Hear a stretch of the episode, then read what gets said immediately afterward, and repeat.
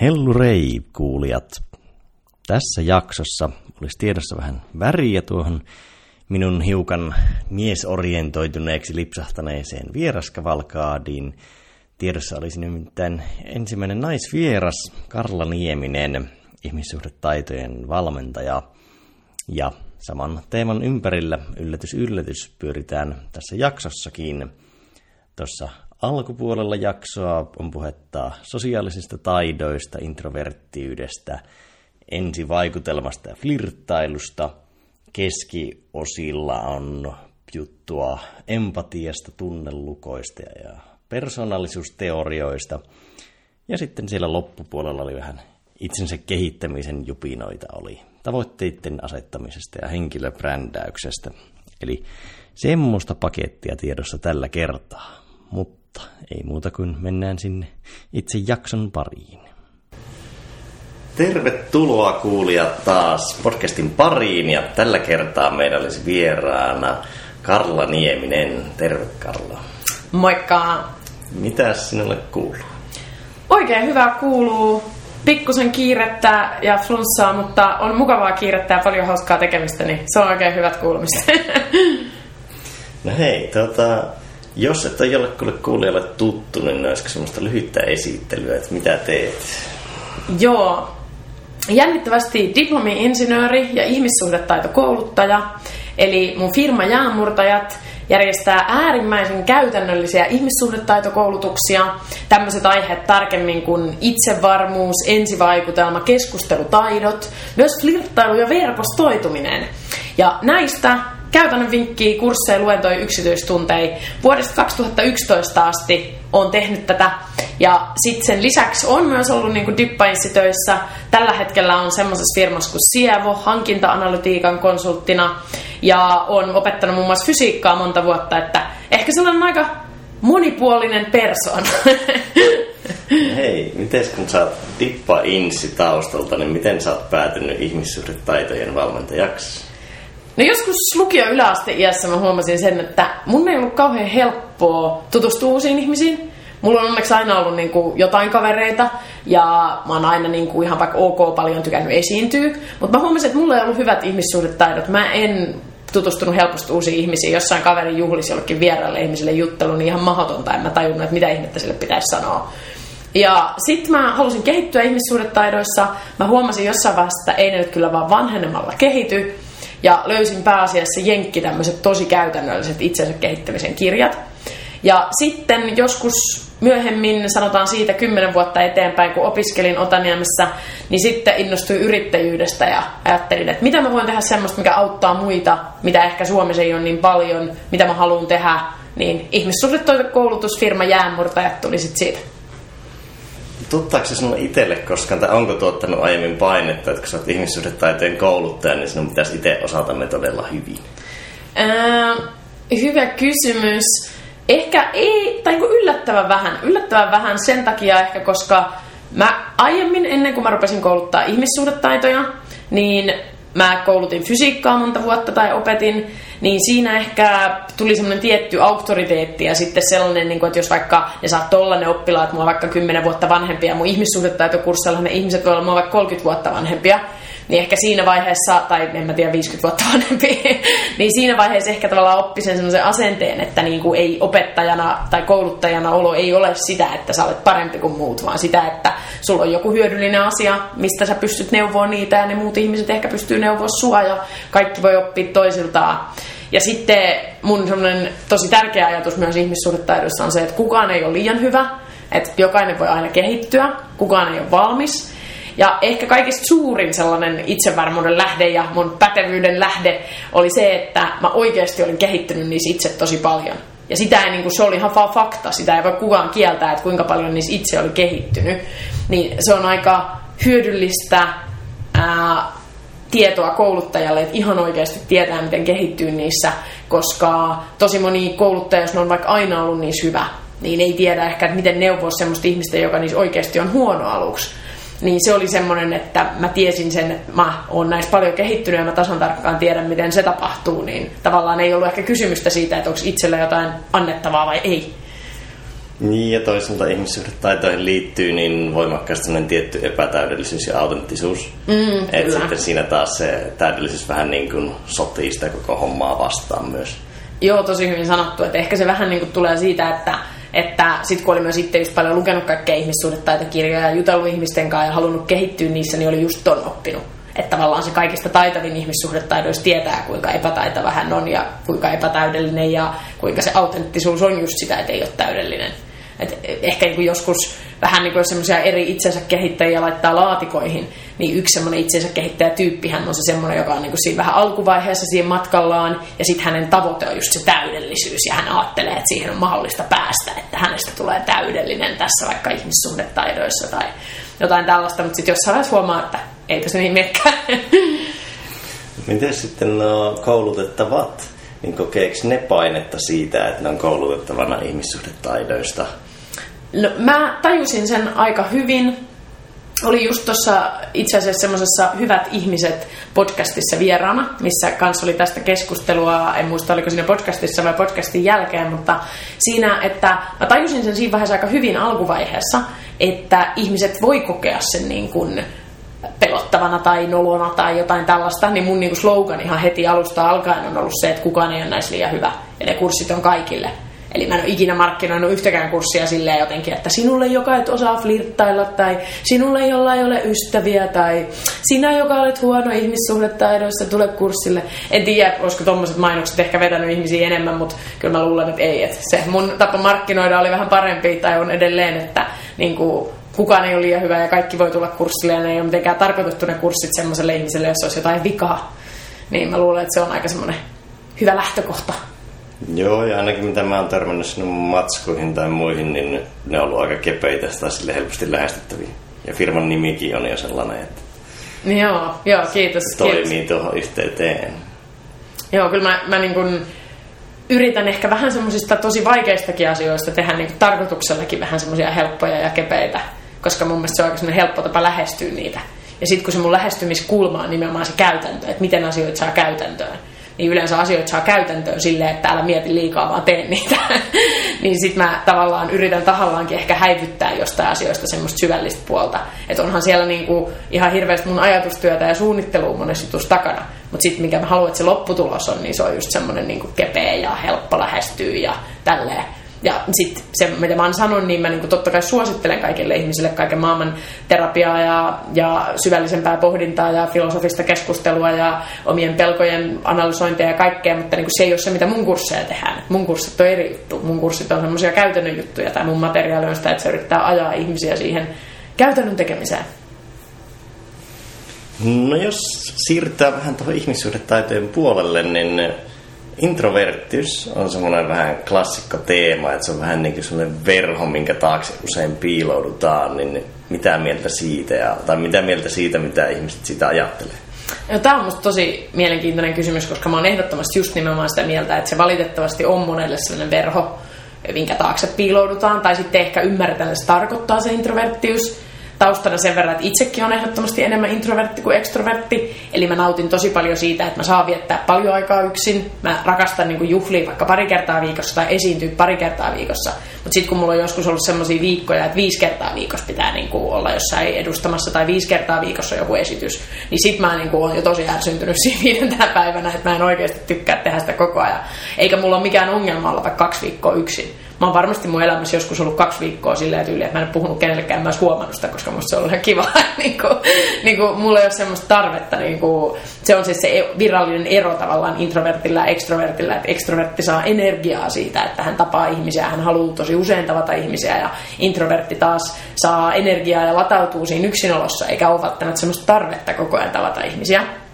Niin tätä ei ensinnäkään moni tiedä, että mikä se virallinen määritelmä on. Että ihmiset sekoittaa introverttiyden esimerkiksi sosiaalisiin taitoihin, eli just se, että onko hyvä ihmisten kanssa vai ei. Että esimerkiksi itteni mä laitan siihen laatikkoon, että mä oon aika tosi hyvä ihmisten kanssa monessa tilanteessa nykyään, mutta mä oon kuitenkin introvertti.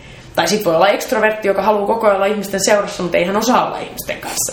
Eli ne on niinku ihan täysin 2 eri asiaa, se, että onko hyvät ihmissuhdetaidot tai sosiaaliset taidot, ja sitten onko se introvertti ja ekstrovertti. Ja vielä ehkä semmoinen Ärsyttävämpi, mihin ihmiset sekoittaa introvertti-extrovertti, on sosiaalisten tilanteiden pelko. Tai tällainen, niin kuin, mä oon Facebookissa ryhmissä semmoinen kuin tietoisesti introvertti. Se on aivan valtavan iso ryhmä, jos jotain kiinnostaa introverttiys, niin sinne vaan. Ja sitten mä oon semmoisessa, kun muistaakseni, onko mä kahdessakin ryhmässä, jonka nimi on joku sosiaalisten tilanteiden pelko tai jotain tällaista. Itselläni ei ikinä ollut sitä, mutta mä oon siellä vähän niin kuin undercover tekemässä tutkimustyötä. Mutta se on musta sääli, että ihmiset sekoittaa ne kaksi asiaa. Että siellä on välillä siellä niinku introverttiryhmässä semmoisia aloituksia, niinku, että se huomaa, että se asia, mistä ne ihmiset oikeasti puhuu, on sosiaalisten tilanteiden pelko. Että niinku, saa jotain just niinku, paniikkikohtauksia tai niinku, oikeasti pelottaa tavata ihmisiä tai no usein se on myös, niinku, sekoitetaan just siihen sosiaalisten taitojen puutteeseen, niitäkin aloituksia siellä on tosi paljon. Mutta mun mielestä se on niinku, sitten ehkä voi vähän niin kuin väärästä paikasta hakea apuakin, jos ei ymmärrä, että mistä siinä on kyse, että se on eri asia, onko sosiaalisten tilanteiden pelko vai onko introvertti. Ja sitten ehkä vielä, jos ajatellaan, mitä näitä eri juttuja oli, mitä mä tässä sanoin, on tämä introvertti, sitten on sosiaalisten tilanteiden pelko, sitten on huonot sosiaaliset taidot, sitten ehkä neljäs voisi olla vielä ihan tämmöinen niin kuin mulkkuus. Että siihenkin välillä ihmiset sekoittaa sen, niin kuin, että se, että on introvertti, ei tarkoita sitä, että sä oot niin kuin ihmisenä epäkohtelias ja niin kuin, et osaa käyttäytyä. Että välillä siellä introverttiryhmässä on myös semmosia juttuja tyyli, että joku naapuri moikkas mua niin kuin vitsin ärsyttävää, mitä ihmettä se kiikkusipää luulee olevansa, että ei mun tarvista moikkailla. Niin kuin, ei toi liity mitenkään siihen, että se tyyppi on introvertti, vaikka joku voi yrittää sitä niin kuin pukea siellä, että minä inhoan olla kohtelias ihmisille, koska olen introvertti. Niin ei sekään nyt ehkä ihan siihen kuulu. Eli olen sitä mieltä, että introverttiys sekoitetaan monen asiaan ja myös introverttiyden taakse ehkä vähän turhaa piiloudutaan joskus. Niin, se on vaikea, kun se on kaksijakoinen lokero. Mm. Niin sitten ihmiset tarttuu tavallaan siihen määritelmään ja sitten kun ne alkaa myös toteuttamaan sitä määritelmää, kun ne uskoo siihen ja on määritelleet itsensä, että no minä olen tällainen.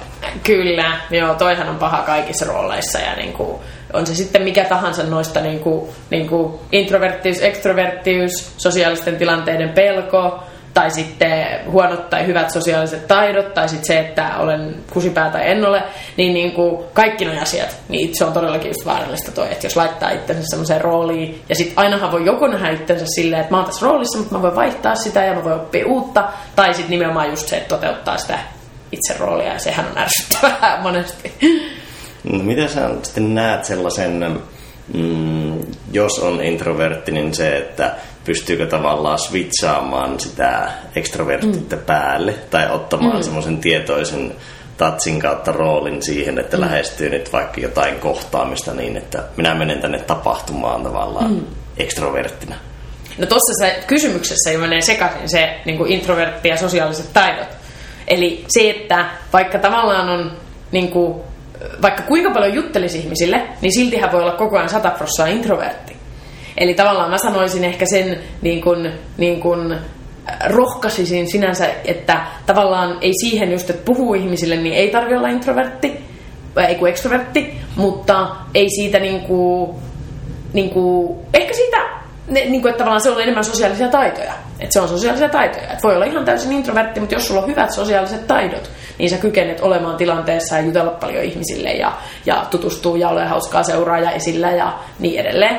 Mutta sitten, jos mietitään tätä kysymystä just niin kuin sä kysyit sen, eli että voiko tavallaan vähän vaihtaa sieltä introverttipuolelta extrovertille, niin oikeastaan voi myös mun mielestä silleen, että kyllähän se, että saako siitä tilanteesta energiaa vai ei, jos se on se määritelmä, että onko se introvertti vai extrovertti, niin kyllähän siihenkin oma asenne vaikuttaa mun mielestä. Että se, että just jos mä menen johonkin tapahtumaan, niin en mä mene sinne sillä asenteella, että minä olen introvertti, nyt tämä tapahtuma vie minun energiaani. Vaan kyllähän mä menen sinne sillä asenteella, että hei, toivottavasti on kivaa ja onhan se innostavaa sitten, kun juttelee ihmisten kanssa ja niin kuin, jos on hyviä keskusteluja ja muuta. Että kyllä siihen mun mielestä niin kuin, toisaalta pitää muistaa just, että erottaa sen introvertti ja sosiaaliset taidot ja toisaalta niin se oma asenne, niin kyllähän se nyt niin kuin vaikuttaa aika paljon. Niin ja ehkä, että makrotasolla sitten osaa vaikka miettiä omaa kalenteria niin, että ei ole sitä 20 tapahtumaa joka päivä putkeen. Todellakin, siis tosi hyvä pointti. Että se on jo semmoinen, että niin kuin, mulla ei oikein ollut niin paljon tätä fear of missing out. Mä en muista mikä se lyhenne on siitä mitään. FOMO. FOMO, kyllä aivan. Fear of missing out, niin mulla ei oikein ollut sitä sitä silleen, mutta siis jos jollain ihmisellä on se, niin se on niin ihana, kun se pääsee eroon, koska sitten voi oikeasti sanoa ei asioille, ei tarvitse olla niin, niin väsynyt siitä, että kun on kaikkea tehnyt koko ajan, niin hyvä pointti.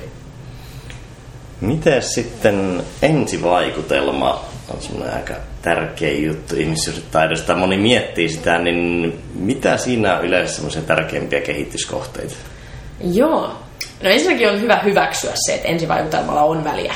Siis sehän on todella yleinen, varsinkin tämmöisessä teknisessä teekkariporukassa tai analyyttisessä akateemisessa porukassa, että halutaan uskotella itselle, että ensivaikutelmalla ei ole väliä. Niin kuin, että vain sisältö merkitsee, mitä ihmiset juttelevat, mutta oikeassa elämässä niin eihän se ihan niin mene. Eli ensin kannattaa hyväksyä, että joo, sillä on väliä. No sit mä oon aika suurten linjojen ihminen, koska mun mielestä on tärkeämpää, että just tekee jotain, aloittaa, elää elämäänsä, kuin se, että analysoi jotain yksityiskohtia koko ajan. Niin ihan siis hyvä ryhti, ehjät vaatteet, sitten katsekontakti, hymy. Ehkä ne oli aika lailla siinä, että niillä pääsee jo aika pitkälle. Että jos oikeasti muistaa hyvän ryhdin, katsekontaktin, hymyn, suunnilleen ehjät vaatteet liikkuu, niin on jo aika pitkällä siinä ensivaikutelmassa usein. Ja sitten täytyy kyllä vielä sanoa semmoinen asia, että urheilu, se niin kuin vaikuttaa tosi paljon sekä siihen hormonitoimintaan, mielialaan, ulkonäköön.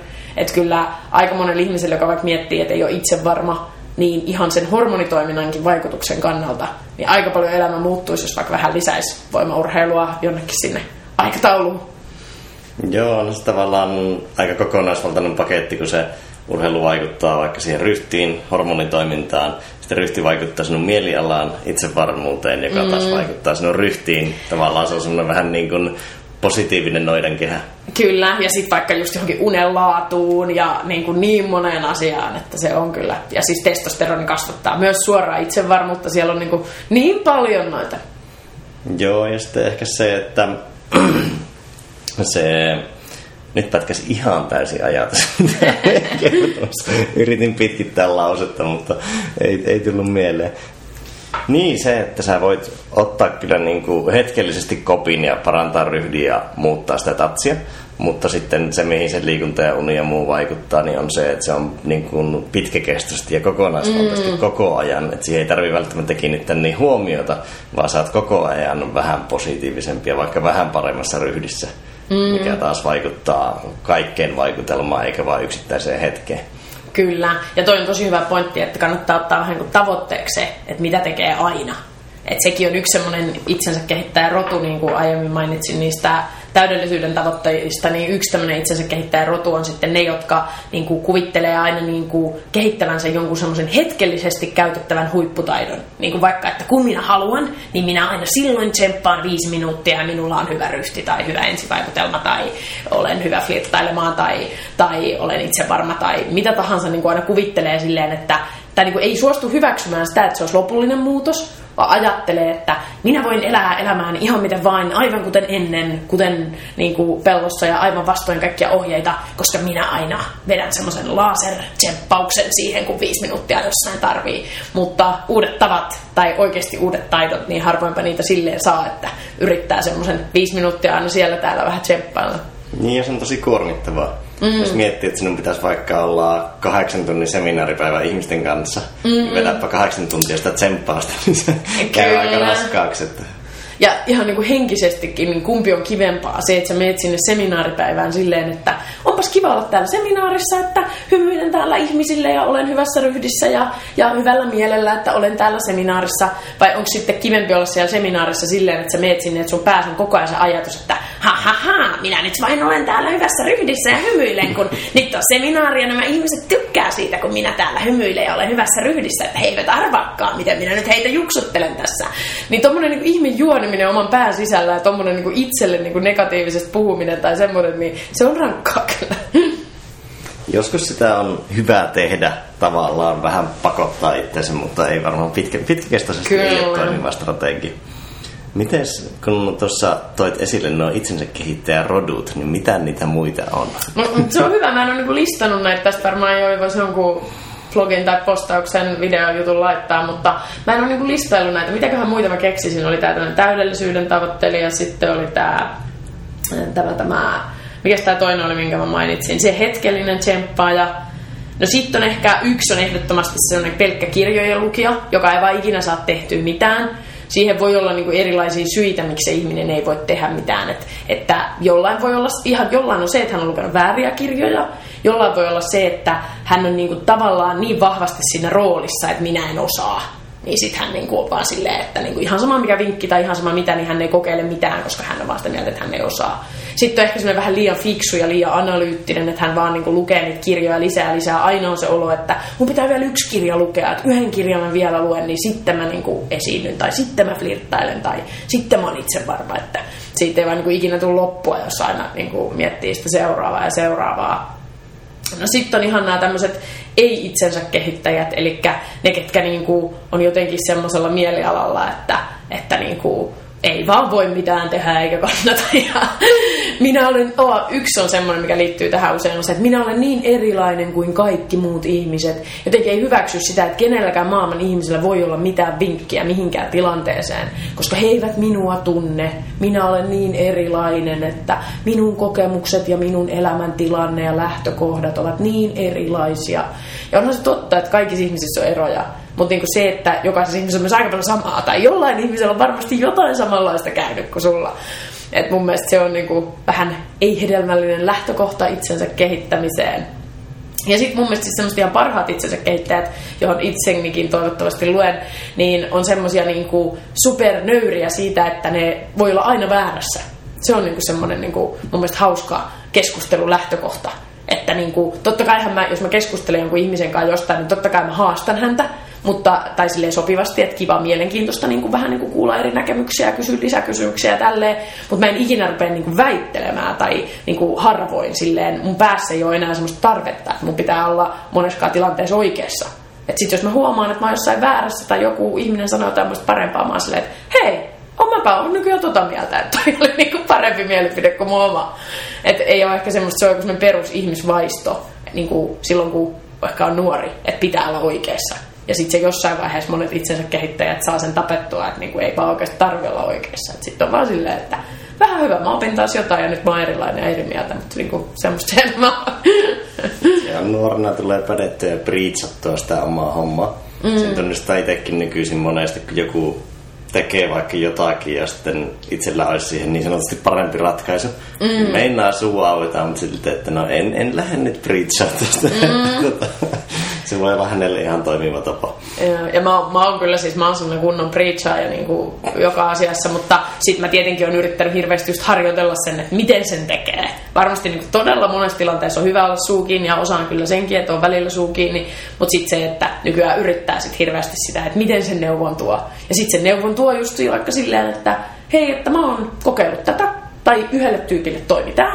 Että ehkä se toimii sulle. Ehkä ei, mutta jos sä haluat, niin kokeile. Eikä just silleen, että anna kun minä näytän, tämä on oikea tapa ja niin kuin tuo on väärä tapa. Ja silleen yrittää sen vähän niin kuin eri tavalla sitten tuoda. Ja yksi semmoinen karikatyyri on vielä niin tuo semmoiset sykähtelijät, jotka bongaa jonkun, vähän niin kuin semmoiset iltalehti itsensä kehittäjät. Niin sanotusti, että ne bongaa jonkun uuden jutun. Ja sitten ne sykähtelee heti siihen ja sitten kuukauden päästä niillä on ihan toinen juttu menossa ja ne tavallaan poimii kaikkea uutta koko ajan. Joo, se voi olla, että sit ihmetyttää ehkä miksei saa tuloksia jostain, jos niinku aina vähän sykähtelee sinne tänne. Itsevarmuus.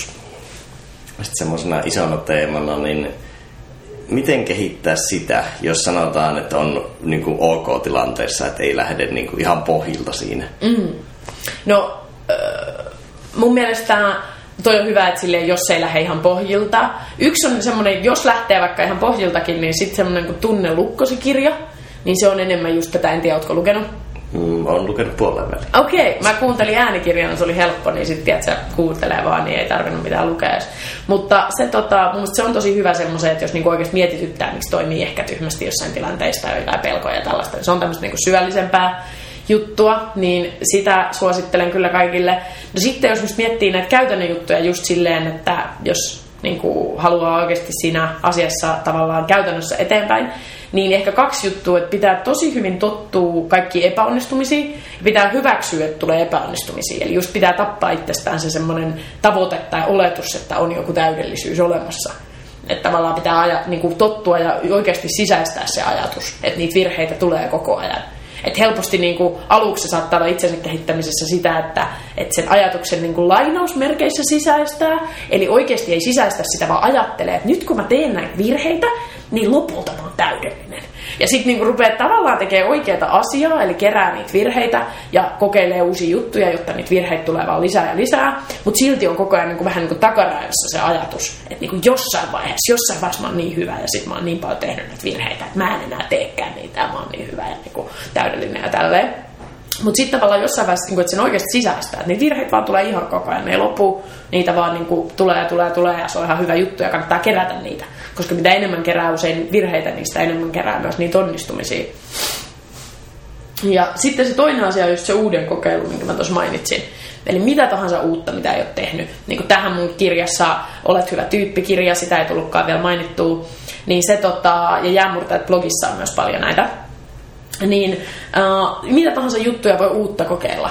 Niin se on tosi hyvä semmoinen, että oikein tekee listoja. Mäkin suosittelen sitä Elä paremmin blogissa, yksi esimerkkilistakin hyvä. Ja sitten just näitä harjoituksia löytyy tosi paljon. Niin se tekee ihan listoja. Kaikkia mahdollisia uusia asioita. Ja tässä on tosi tärkeää, että ei ole mitään väliä, mitä ne uudet asiat on. Eli just se, että ei mitenkään silleen, että jos mä haluan keskittyä ihmisiin tutustumiseen, niin sit mun listassa on vain semmoisia asioita, että niinku puhu ihmisille, puhu toisenlaisille ihmisille, esiinny. Niinku ei mitään semmoisia, niiden ei tarvitse mitenkään liittyä niinku siihen tavoitteeseen tavallaan. Vaan ihan mitä tahansa uusia asioita, mitä ei ole elämässä tehnyt. Jos ei ole ollut improvisaatiokurssilla, kannattaa mennä improvisaatiokurssille. Jos ei ole ratsastanut hevosella, kannattaa ratsastaa hevoselle. Jos ei ole käynyt joogatunnilla, tanssitunnilla, kannattaa mennä semmoisille. Niinku, jos ei ole käynyt Ruotsissa, kannattaa käydä vaikka Ruotsissa. Ihan sama, mitä niinku se asia on. Mutta jos ei ole tehnyt sitä, niin kannattaa tehdä se. Koska sitten kun tottuu niihin virheisiin ja tottuu niihin uusiin asioihin, niin sitten on tavallaan niin kuin joka paikassa voi olla aika itsevarma. Silleen, että mikään niin kuin asiat ei tule yllätyksenä. Tai ei ole semmoinen niin rutiini siihen, että sä et tiedä, mitä tapahtuu. Niin se on aika hyvä, että kestää ne uudet tilanteet. Ja sitten tietty, jos puhutaan sosiaalisesta itsevarmuudesta, niin sitten niin kuin tosi paljon myös niitä sosiaalisia tilanteita. Mutta mä en sanoisi, että vaan niitä sosiaalisia tilanteita, vaan tolleen ihan kaikkea. Tuo impron nosto on kyllä todella hyvä, koska se opettaa niin paljon sitä epäonnistumisen sietoa tai se opettaa niin kuin elämää oletuksessa, että kaikki ei mene täydellisesti, vaan ne vaan tapahtuu hetkessä ja tulee, niin sinä oppii suhtautumaan silleen, että no nyt tämä meni vähän plörinäksi ja sitten vaan nauraa sille. Todellakin. Siis, sehän on just silleen, että jos on improtunnillakin, vaikka olisi tavallaan hyvä improporukkakin, niin joka kolmas sketsi on ehkä hauska.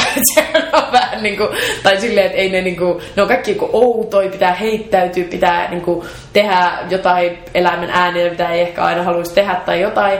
Ja sitten just niin kuin epäonnistuu, niin ei keksikään mitään hauskaa tai sanoo jotain ihan outoa, mutta se on niin kuin impro-idea, että sitten vaan naurataan yhdessä ja tehdään yhdessä ja siinä ei ole mitään väliä silleen. Ja sitten niin kuin just esiintyminen on tosi hyvä ja mä suosittelen kaikkia erilaisia niin kuin karaoke, improvisaatio, puheiden pitämistä. Toastmasters on hyvä, niillä on näitä puheiden pitämisjuttuja. Niin mä suosittelen kaikkia tämmöisiä niin kuin paljon ihmisille, mutta sitten myös tärkeää on se, että sit oikeasti just kerää niitä sosiaalisia tilanteita, koska sitten esiintyminenhän on pikkusen eri kuin se, että sä oikeasti niin kuin oot aitona omana itsenäsi. Et moni näyttelijähän esimerkiksi on vaikka musikaalitähtikin niin tosi ujo ihmisten kanssa, mikä voi tuntua silleen jostain hassut. Ja se on itse mielenkiintoista, kun joitain näyttelijöitä ja niin kuin vaikka muusikoita kohdannut sitten livenä semmoista pois sitä keikkatilanteesta, niin sitten on yllättänyt, millaisia ne sitten onkin liven, niin kuin tavallaan omina itsenään, kun se rooli hahmotetaan sitten pois. Kyllä. Sitä jotenkin ajattelisi, että ne olisi supereläväisiä vaikka, mutta ei välttämättä ole. Niinpä. Ja sehän on niin tosi kivakin juttu, että voi olla vähän rooleja ja siitä roolista voi niin saada jotain voimaa ja voi heittäytyä ja hauskutella semmoisella roolilla, mutta sitten on semmoista vähän surullista just, kun se on aika yleistä, että jollain voi olla niin ihan täysin eri, vaikka tavallaan se oma itse ja se työrooli, niin onhan se vähän jännä. Joo. Tuossa nostit esille nuo epäonnistumista ja paljon kokeiluja. Siinä on aika tärkeä se, että pystyisi kokemaan semmoisia pieniä epäonnistumisia, kun se on turvallista, niin ne ei pelota silloin, kun on niitä isoja tilanteita. Et sitten jos on vaikka jossain isolla esiintymislavalla, niin tavallaan siellä ei voi niin paljon kokeilla sitä. Tai se ainakin se niin kun jäätymisen riski on vähän pahempi tai seurausten riski. Todellakin. Ja tähän liittyy tosi paljon se itsensä kehittäjätyyppi, se semmoinen 5 minuutin tsemppaaja. Tämä on itse semmoinen huonoin, niin kuin heikoin puoli. Että sitten ne tekee just niin, että jos ne ajattelee, että okei, mä haluan vaikka esiintyä, niin sitten ne ajattelee, että no, mulla on vuoden päästä tulossa se iso puhe, että mä nyt kotona harjoittelen sitä niin kuin 200 ihmiselle sitä puhetta, niin kuin mikä on sitten vuoden päästä, että sen mä menen vetäseen. Ja sitten käy just niin, että se eka yritys on siellä 200 ihmisen edessä, missä niin kuin sulla oikeasti niin kuin se, sua jännittää ihan liikaa ja tuntuu nololta ja sä et oikeasti ole vaan hyvä, jos se on sun eka kerta, kun sä puhut. niin kuin se pitäisi aina just tehdä toi, että sen takia tehdään niitä vähän niin kuin tyhmältä tuntuvia, turhalta tuntuvia juttuja, jotka on ihan kaikkea muuta kuin tyhmiä ja turhia, koska se nimenomaan pitää tolleen portaittain aloittaa, että ensin tekee niitä helppoja pieniä juttuja. Niin, ja se on ainakin helpompaa, kun se toinen ääripää on semmoinen siedätyshoito, että sä koet sen niin isosti, että sen jälkeen ei enää voi pelätä. Että vaikka et firma tekee konkurssin, niin sen jälkeen ei hirveästi enää pelkästään, mutta se on aika kova tapa. Ja sitten yksi oma muisto on, joskus olin TEDx:ssä puhumassa. Sitten mulla katkesi ihan täysin ajatus siellä lavalla. Ja sitten mä vaan tuijotin sitä screeniä, missä on semmoinen dia, ja sitten mä jo mietin, että niin kuin sanonko yleisölle, että nyt niin kuin jäätiin täysin, että tältä niin kuin totaalinen blackout varmaan tuntuu. Ja sitten mietin, että en sano vielä. Ja sitten mä katsoin, mulla siinä diassa oli lenkkikenkä. Sitten mä vaan toistin mielessäni lenkkikenkä. Ja sitten mulla käsi pyörii koko ajan ympyrää silleen hitaasti. Tuntuu ihan ikuisuudelta. Sitten mä vaan muistan, mistä se lause jatkuu. Ja mä jatkan sen silleen, että mä en enää edes hämääntynyt yhtään. Että kaikki meni niin kuin, tavallaan ihan niin kuin olisi vaan 7 sekuntia kadonnut johonkin, mutta mä jatkoin ihan luonnollisesti. Ja 7 sekuntiahan ei katsojista tuntunut edes pitkältä, varmaan susta se tuntui niin kuin maailman kysymältä. Kyllä itse kaverit sanoo, että ne säikähti, että nyt jääty pahasti. No, mutta tolleen niin kuin, ei vielä kuitenkaan oikeasti. Joo, ei se katsojista paha ehkä. Niin kuin, sanotaan näin, että kyllä se lavalla tuntuu pitkältä. 7 sekunnin hiljaisuus, kun on täys Logomon sali edessä, niin kyllä. Ja mahtavaa, että olit puhumassa siellä. Niin kuin, mun mielestä tuossa voi vähän tavallaan yhdistää ne kaksi tapaa. Että toinen on se pikkuhiljaa, toinen on se täysrysäys. Koska etenee niin kuin pikkuhiljaa kohti sitä täysrysäystä. Niin sehän on se mun mielestä se oikea tapa. Koska tavallaan, jos hyväksyy sen, että niitä virheitä tulee, niin se tarkoittaa, että se täysrysäys aina vähän väliin tulee. Että tavallaan sitäkään ei voi välttää. Se ei ole se idea, että mennään pikkuhiljaa, niin sitten vältetään se täysrysäys.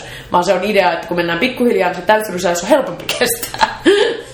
Joo, ja ehkä se niin pystyy tavallaan myös siinä hetkessä suhtautumaan siihen paremmin. Että tavallaan ei, se, niin kuin, ei sitä prepata sen takia, ettei sitä tulisi. Kyllä, totta. No hei, toit esille ne hetken itsensä kehittää boostaajat, niin siihen liittyy paljon. Ainakin mulle tuli mieleen siitä flirttailun one-linerit. Joo, todellakin. Joo, hyvä aasinsilta.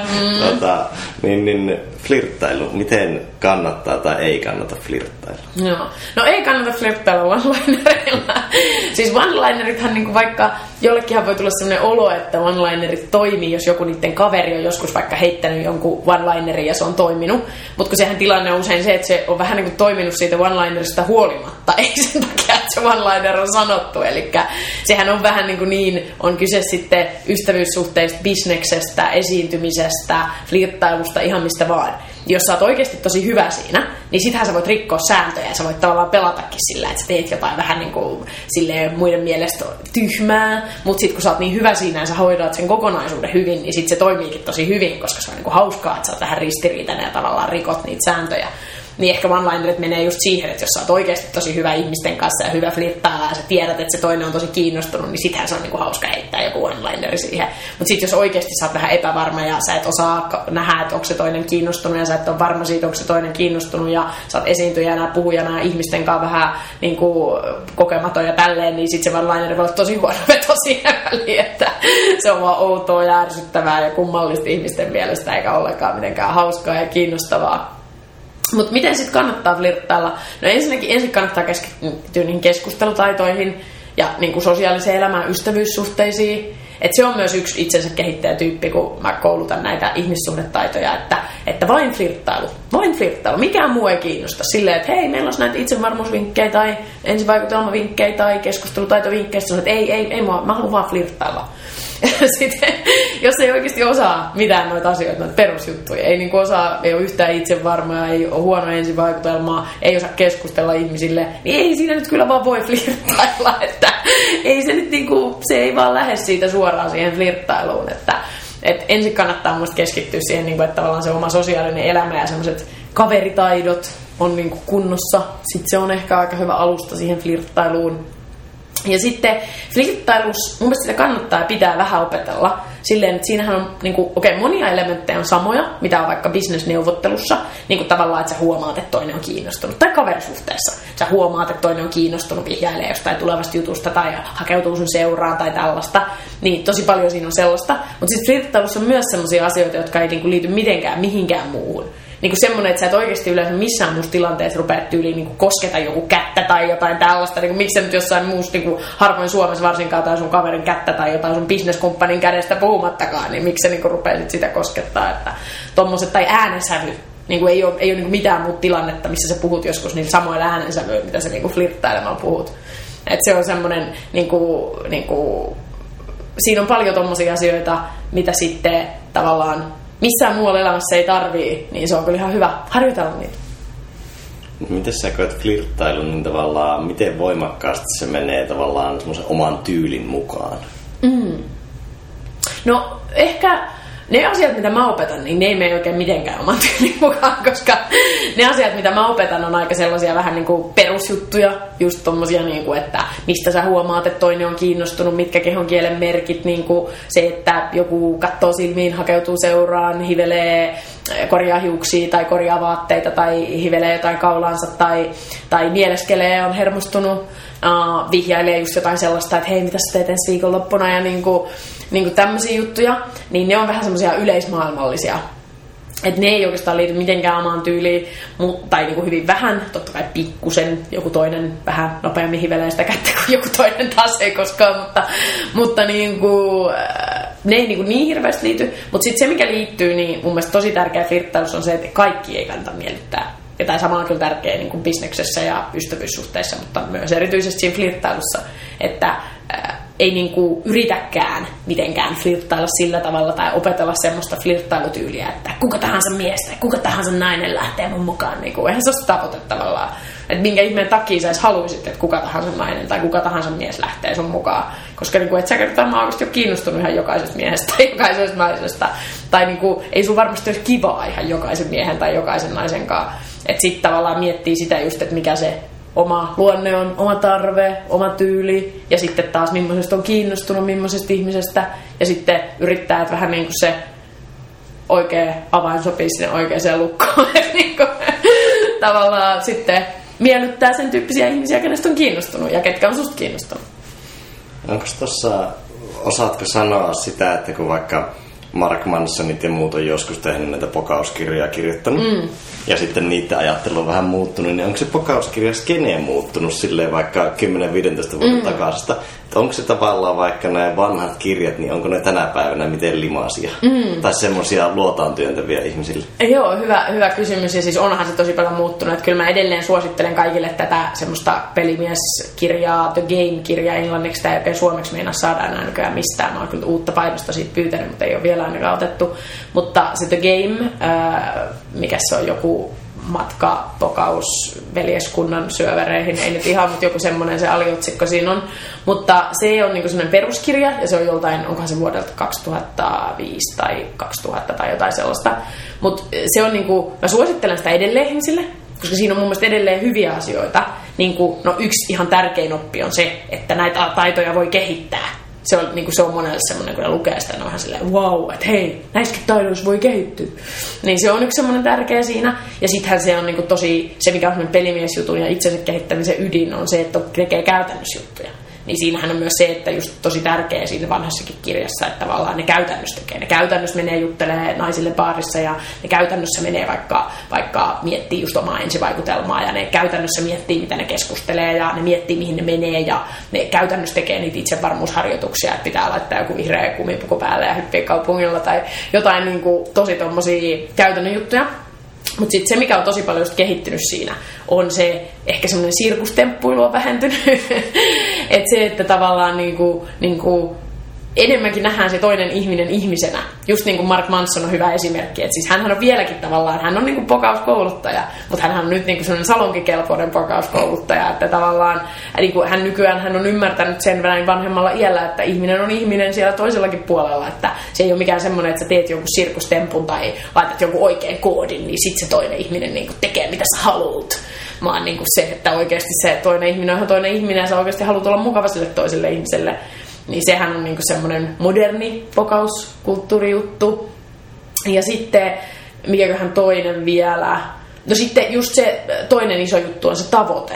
Että mikä se tavoite on. Niin näissä vanhan ajan pelimiesjutuissa se tavoite on se täydellisyys. Ja sitten taas näissä uuden ajan pelimiesjutuissa, niin kuin just Mark Manson, sitä mä käytän itse aika usein esimerkkinä, niin se on just niin kuin sitten, se tavoite on vaan tavallaan se, että elämme täällä ihmisenä sovussa onnellisena ja kehitymme. Ja se, niin kuin se tavoite ei ole se, että minä olen jotenkin täydellinen menestyjä ja täydellinen naisten mies ja rikas ja pidetty ja niin kuin, se ei ole se tavoite, koska sen tavallaan ymmärtää, kuinka tyhmä tavoite se on ja kuinka mahdoton tavoite se on.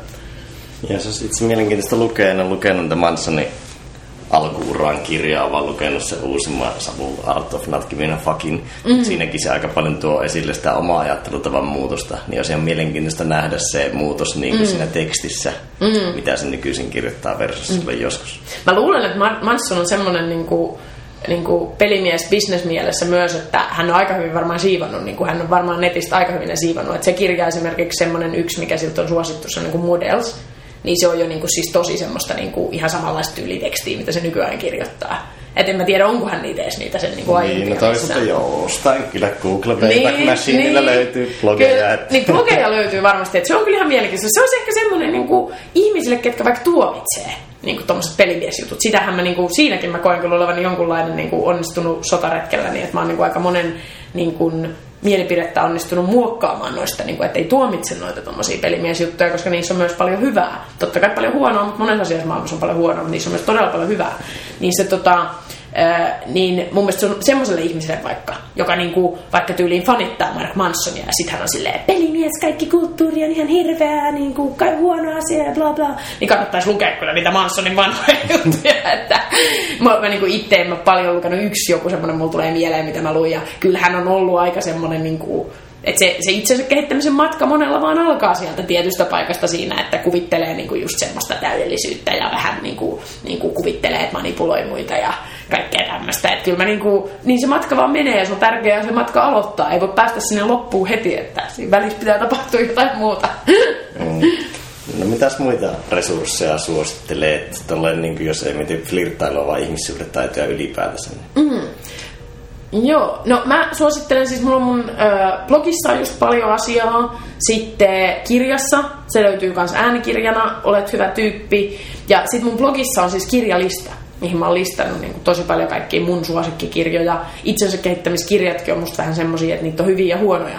Ja sit se on sääli, jos joku on lukenut jonkun yhden kirjan ja sit se on silleen, en minä noista itsensä kehittämiskirjoista tykkää. Se on vähän sama, kun sä oot lukenut jonkun yhden kokkikirjan ja sä sanot, että kaikki kokkikirjat, ruoka on pahaa. Tai niin kun, ethän sä voi tietää, jos sä oot sen yhden lukenut. Niin siellä mulla on semmoinen suosituslista ja jotain blogeakin taitaa olla siellä. Ja sitten no englanniksi mä kyllä neuvoisin tosi paljon lukea, että nykyään nää nyt on enemmän tämmöisiä mainstream-juttuja suomelksikin, itsensä kehittäminen, mutta kyllä mä oon niinku itse tykännyt, no toisaalta siinä on kyllä iso juttu se, että mä oon myös just silloin niinku 2000 vuonna suunnilleen niitä kirjoja lukenut, niin silloin suomeksi tarjonta oli aika olematonta tai huonoa, mutta kyllä mä vieläkin sanoisin, että niinku englanniksi kannattaa just kaikkia blogeja, niinku Mark Mansonia ja tuommoista lukea ja kirjoja etsiä, koska se on niinku se valikoima on vaan niin jäätävän paljon isompi. Ja sit mulla on myös podcasteja semmosessa kuin Supla. Sieltä löytyy joku yli 10 tuntia. Se on ilmainen appi. Löytyy iPhonelle ja Androidille. Niin sieltä Suplasta, jos hakee Karla Nieminen, niin sieltä löytyy mun mielestä, ainakin Googlella löytyy jotain onkohan niitä joku 18 jaksoa tai jotain sellaista, niin sieltäkin voi kuunnella kuin vaikka Sievo. Joo, sinne kuuntelemaan. Ihmissuhdetaidosta sitten vielä sellaista jäin miettimään, että koet sä, että onko ne miten arvopohjaisia siinä mielessä, että jos ihminen niin kun voi, jos ei ole empaattinen, niin voiko se kompensoida sitä tavallaan taidoilla? Että jos et vaikka välitä ihmisistä, niin voiko sitä kompensoida taidoilla? Hyvä kysymys. Ja muista mielenkiintoinen kysymys siinä mielessä, koska niin kuin ei-empaattisia ihmisiä on mun mielestä todella vähän. Että, tai niin kuin, jotenkin musta tuntuu siltä, että mä oon itse koen olevani aika tosi empaattinen, vähän liikaakin välillä silleen, että no, nykyään tietenkin osaa aika hyvin hallita sitä, mutta helposti mulla niin tulee sellainen ajatus, että tiiätkö, jos jonkun pitää tehdä jotain ylitöitä, niin minä töin. Tai silleen, että vähän niin kuin uhrautuu muiden puolesta. Niin mun niin vaikea ymmärtää sitä, että joku ihminen ei ole empaattinen. Mutta sitten mä sanoisin, että aika usein, mitä mä ehkä näen silleen arkielämässä semmoista ei-empaattisuutta, niin se voi enemmänkin olla ehkä sitä pelkoa ja pettymyksiä. Että moni ihminen niin kuin oikeasti on todella empaattinen, mutta sitten on tapahtunut jotain elämässä, niin kuin joku vanhempien avioero tai joku huono vanhempi tai joku niin kuin oma avioero tai joku parisuhde huono tai joku kaveri hyljännyt tai työpaikalta tullut potkut yllättäen tai joku tämmöinen. Ja sitten tavallaan niin kuin se ei ole oikeasti, että ei olisi empaattinen, vaan se on semmoinen niin kuin kilpi, että minusta ei kukaan välitä, minä en kenestäkään välitä. Mutta semmoinen, niin kuin, mun on niin kuin vaikea just ajatella, että joku ihminen niin kuin oikeasti ei ole empaattinen. No yksi sellainen ajatus, mitä voi kyllä hyödyntää siinä on ihan oikeasti on silleen, että ei ole empaattinen, niin tavallaan just se, että kyllä siinä vaan itsekin saa eniten kuin loppupeleissä usein, kun on muille mukava. Että voi sitä tälleen täysin itsekkäästikin ajatella, että sit jos on hyvä ihmissuhdetaidoissa, tekee ne asiat vähän niin kuin ne kuuluisi tehdä, niin sit yllättäen sitä saa itsekin pitkällä aikavälillä yleensä eniten.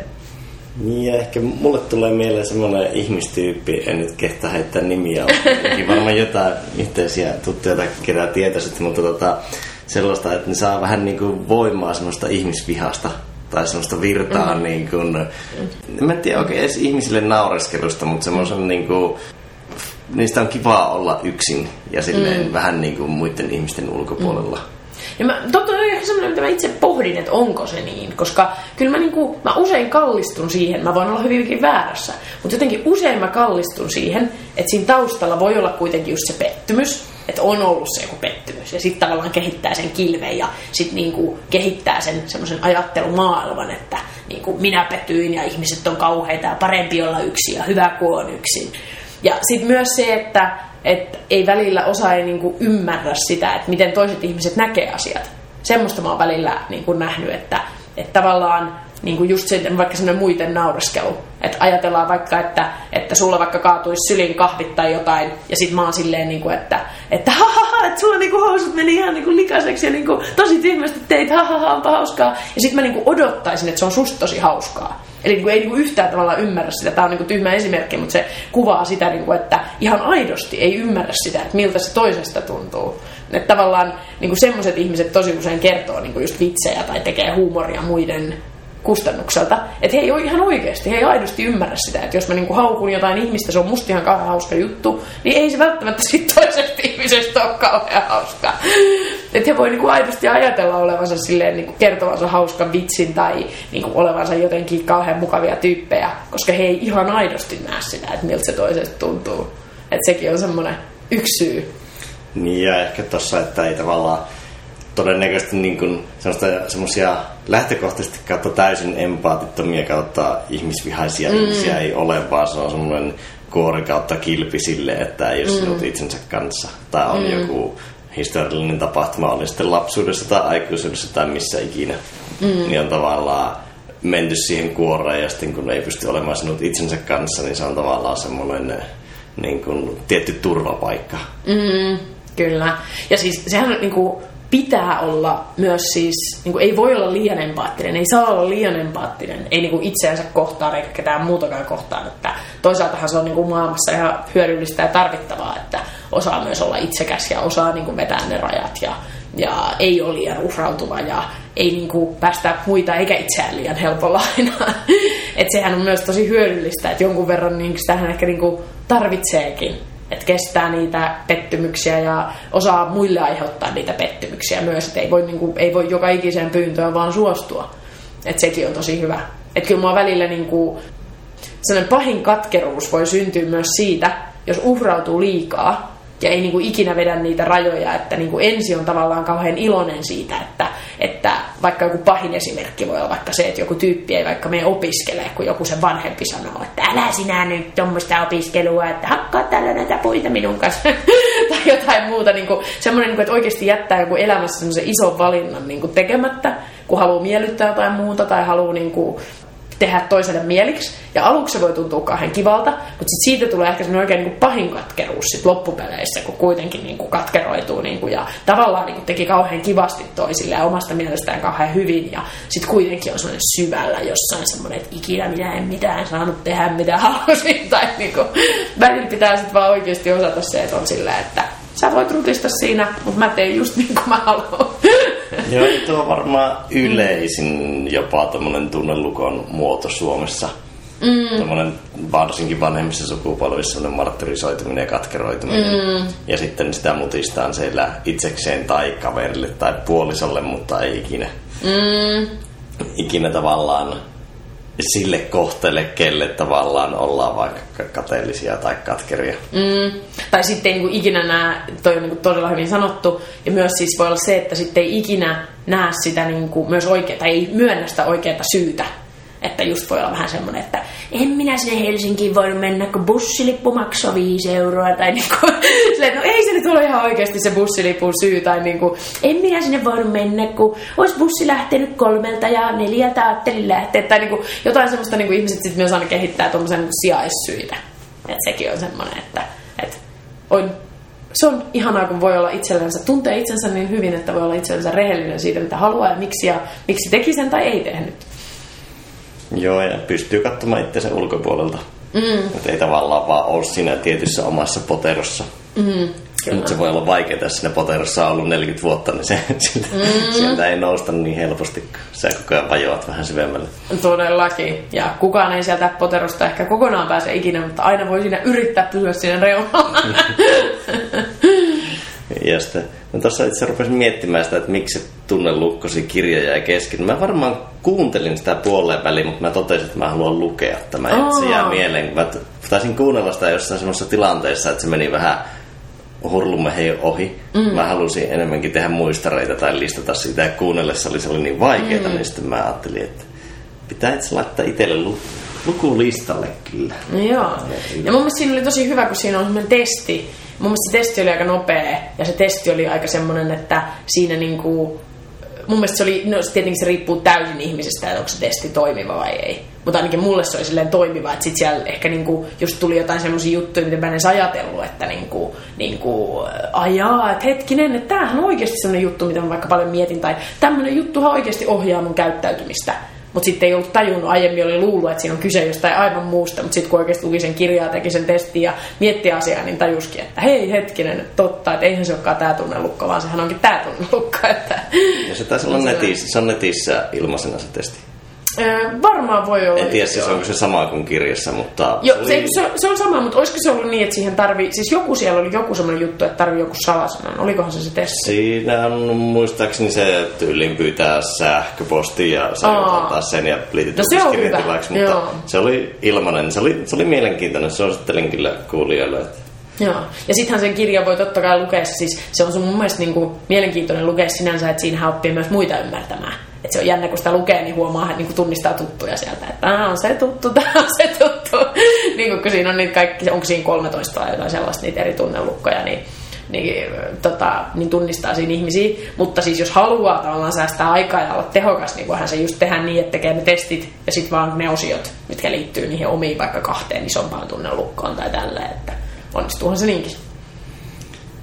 Tuosta aasinsiltana sitten, niin mitä olet mieltä noista ihmistyyppiteorioista tai tiedätkö, henkilötyyppimäärittelyistä? Mitä mieltä niistä? No mä oon aikalaista mieltä, että niin mä en hirveästi välitä niistä ollenkaan. Tai silleen, ehkä se syy, miksi mä en niin kuin välitä niistä niin paljon, on ainakin jäänmurtajiin liittyen, ihmissuhdetaitojen kehittämiseen liittyen, koska mä opetan niitä sellaisia käytännön ihmissuhdetaitoja, niitä, että miten sä vaikka tutustut uusiin ihmisiin juhlissa, niin siinä sä et voi tavallaan, niistä ei ole hirveästi sulle hyötyä niistä mistään teorioista, vaikka ne pitäisikin paikkaansa, sehän on ensimmäinen kysymys, että pitääkö ne ollenkaan paikkaansa, mutta vaikka ne pitäisikin täysin paikkaansa kaiken maailman testit, niin se, että siinä kun sä tapaat uuden ihmisen, sä juttelet senkaan minuutin, niin et sä siinä ajassa niin kuin ehdit tai pystyt tai muutenkaan anna sille mitään lomaketta, että tältä testi, niin sitten tiedän, miten sinua tässä kohtelen. Niin siinä mielessä mä en kauheasti niistä niin perusta, enkä ole kauheasti niitä mitenkään, en käytä niitä mitenkään missään mun firman kursseilla luennoilla tai mitään tollasta. Mutta sitten toisaalta, kyllä mä niitä niin kuin itse on tehnyt. Toi tunnelukkotestihan on yksi tommonen.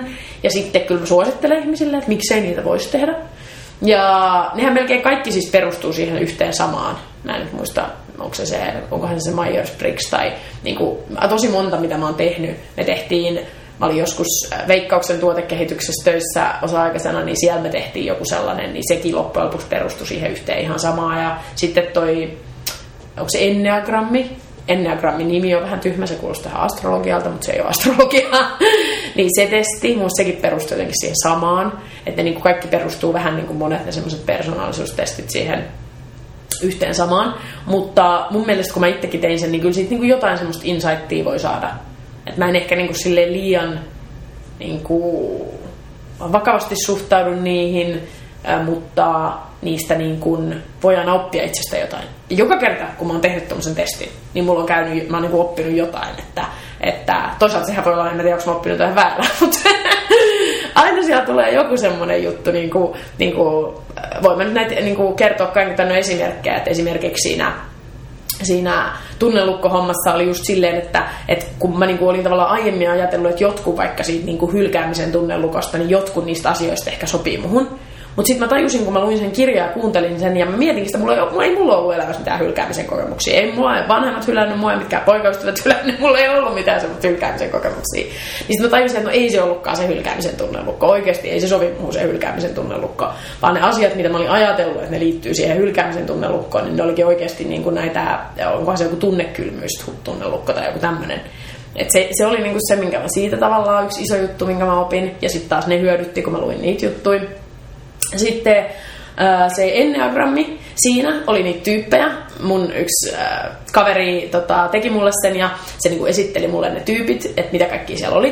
Niin sitten kun mä kuuntelin sitä esittelyä, niin mä olin heti niinku varma, että tavallaan mitä tyyppiä mä oon siinä. Että siinä oli joku semmoinen niinku dominoiva esiintyjätyyppi tai sitten siinä oli joku semmoinen innostujatyyppi tai jotain tällaisia. Niin mä olin silleen, että joo, mä oon varmaan noita tyyppejä. No sitten me tehtiin se testi, tai mä tein semmoisen aika lyhyen testin ja mä vastasin ihan rehellisesti ja tälleen. Ja sitten siitä tuli silleen, että mä olin yli 100% semmoinen järjestelijätyyppi. Sitten mä olin ihan silleen, mitä? Että enkö minä nyt olekaan mikään niin kuin, tiedätkö, tämmönen mahtava esiintyjätyyppi. Ja sitten kun mä loppujen lopuksi tiedätkö, luin ne kaikki ja oikeasti vähän mietin sitä juttua ja kuuntelin niitä mun kaverin juttuja, mä olin silleen, että totta. Ihan niin kuin deep down. En mä ehkä mikään 100% järjestelijätyyppi ole, mutta musta on niin kuin, hyvin paljon sitä järjestelijätyyppiä. Että se niin kuin, tommosia juttuja. Ja sitten vielä viimeinen oli se joku, mä en tiedä oliko se Myers-Briggsiin perustunut, mutta johonkin vähän semmoiseen samanlaiseen. Siinä oli niinku 8 tyyppiä, mitä jotenkin, ja jotain siinä sai jonkun persoonallisuus tyypin. Niin siinä taas tuli semmoinen, että mulla oli joku sellainen, siinä mä sain jonkun semmoisen niinku dominoiva esimies, monitaitaja, joku semmoinen rooli. Ja sitten siinä sanottiin, että niinku mun yksi heikkous on se, että mä en ymmärrä, että kaikki ei voi kehittyä kaikessa. Ja se on kyllä totta. Se on totta, että niinku tavallaan ehkä se testi sit antoi mulle just sen niinku opetuksen, että pitää ymmärtää se, että kaikki ei voi kehittyä kaikessa. Että tavallaan mä itse voin kehittyä, luojan kiitos tai kiitos geeneille, tuurille, mille lie, niin se, että mä voin kehittyä aika monessa asiassa, niinku mä oon niinku kilpailu monessa asiassa ja kehittynyt monessa asiassa ja mä oon hyvä monessa asiassa, mutta moni ihminen ei ole eikä voi olla, eikä halua olla. Niin se on ehkä ihan hyvä semmoinen oppi. Joo, 16 personalities on ihan mielenkiintoinen nettitesti. Tai ei pelkkä nettitesti, vaan pohjautuu. Mä en nyt ole varma edes mihinkä se nyt, onko se Myers-Briggsi. Mutta se on ihan mielenkiintoinen, mutta sehän noissa just vaarana, että kun puhuttiin vaikka sitä introverttiydestä, niin jos sinä tavallaan lokeroit ja kategorisoit itseäsi johonkin, niin tavallaan näitä testejä pitäisi tehdä aika hyvällä neutraaliudella ja filterillä, että ei tavallaan ota sitä omakseen tai myöskään toivo tiettyä tulosta. Niin. Lukee ennakkoa, että minä haluan olla tuo mestarityyppi. Tai niin, kyllä. Ja tekee ehkä riittävän monta, niin sitten niinku ei mene niin tavallaan, ei usko yhtä testiä liikaa. Onks, minkä tyypin sä itse oot saanut noista, tai mitä insightia itse oot oppinut noista persoonallisuudesta? No mulla oli arkkitehti, on siinä 16 personalities, ja se vastaa kyllä silleen muidenkin mielestä aika hyvin. Mutta sitten mä oon monesti tykännyt analysoida myös sitä testiä metatasolla, että mitä se tutkii ja miten. Ja sitten loppupeleissä niissä on usein niin vähän kysymyksiä, että yhdenkin vastauksen vaihtaminen muuttaa lopputulosta. Että ne on aika herkkiä, varsinkin jos on mitä lyhyempi nettitesti se on, niin sitten se vastaus tai tulossa voi vaihtua ihan täysin sillä yhdellä klikkauksella. Kyllä. Ja se on aina vähän vaikeaa, että jos sinä et ole tosi voimakkaasti jotain ääripäätä, tai ne kysymykset ei vaikka satu just sulle hyvin, että ne jotkut vastaukset on epämääräisiä, tai joku sinun tämänhetkinen elämäntilanne on vaikuttanut siihen, miten sä vastaat, niin se antaa vähän huijavan kuvan. Kyllä. Tosi hyvä pointti, että just jos se on 10 kysymystä, niin ei se oikein voi kertoa mitään, että sen pitää olla joku semmoinen yli 30 kysymystä. Ja sitten myös se, että just jos siitä tuloksesta saa vaikka tulokseksesta, saat vaikka 53% joku ja 56% joku, niin ei se niinku tarkoita yhtään mitään. Että sitten ehkä just enemmän, jos saa silleen, että saa 100% tää ja 0% kaikki muut, niin se sitten kertoo jotain. Niin, ja se toimii lähinnä ääripäissä. Ja tuo persoonan määrittely on niin super monimutkaista, että joku tunnelukon määrittely on kuitenkin aika paljon yksinkertaisempaa kuin persoona. Koska persoona tosi harvoin on mitään yhtä tiettyä asiaa vaan. Ja nythän on itse asiassa, kun BookBeat on yleistynyt, niin on hauska kuunnella, kun kaikki on nyt kuunnelleet sen väriteoria-kirjansa ihmiset ympärilläni. Mä ainakin kuullut joku 20 ihmiseltä varmaan, kun on lukenut tai kuunnelleet sen väriteorian jutun, että on sinisiä, punaisia, vihreitä ja keltaisia. Tämäkin perustuu ehkä just pohjimmiltaan siihen johonkin samaan jaotteluun, mutta joo. Joo, niin ollut hauska, miten porukka niin innostuu määrittelemään kaikkia. Kyllä. Ja mulla on ehkä vähän tämmöinen kaksijakoinen niin kuin ajattelutapa ihmissuhteiden tai ihmisen persoonan ja niin kuin sit tämmöisen niin kuin jaottelun ja tieteen ja analyyttisyyden välillä, koska toisaalta mä oon äärimmäisen analyyttinen ja käytännöllinen ja järjestelmällinen siinä, niin kuin, että tavallaan se on vähän jäämurtajien ja mun ihmissuhdetaitokoulutuksen ja mun ihmissuhdetaitomateriaalin vahvuus. Että mä oon semmoinen analyyttinen ja mä jäsentelen ne asiat ja mulla on 3 bullet pointtia tai mulla on, että näin ja näin ja näin. Mulla ei ole semmoista epämääräistä pohdintaa, mikä on niin kuin, se epämääräinen pohdinta on tietenkin arvokasta monessa asiassa, mutta mulla ei ole sitä. Mutta sitten taas mä oon vähän niin kuin kaksijakoinen siinä mielessä, että sit just tää, että miten määritellään persona. Mitkä ne oikeat jotkut lokerot on. Niin kuin, mä en kuuntele yhtään ketään, joka niin kuin oikeasti tai niin kuin mä en usko yhtään ketään, joka oikeasti sille selittää, että joo, että sinulla on aina juuri tämän tai tämän tyyppinen joku tai me voimme nyt päättää, että sinä kärsit tästä ja et tästä ja niin kuin, ne on niin kuin kyllä niin hähmäisiä juttuja, että niin kuin semmoinen, että ihan oikeasti voisi jotenkin tieteellisesti lajitella ihmisten persoonaa johonkin, niin kuin, ei siitä kauheasti mitään todisteita mun käsittääkseni ole, että se oikeasti niin kuin olisi niin. Niin, ja sitten sitä on se ongelma, että sen pitäisi olla tosi moniulotteinen, ja sitten se ei ole popularisoitava. Että sehän tavallaan 4 värin jakaminen on tosi selkeä ja yksinkertainen viesti, ja ihmisille niitä on helppo kopata se. Mutta jos olisi monimutkaisempi, kuten sen pitäisi olla tarkassa määrittelyssä, niin se ei taas toimi silleen.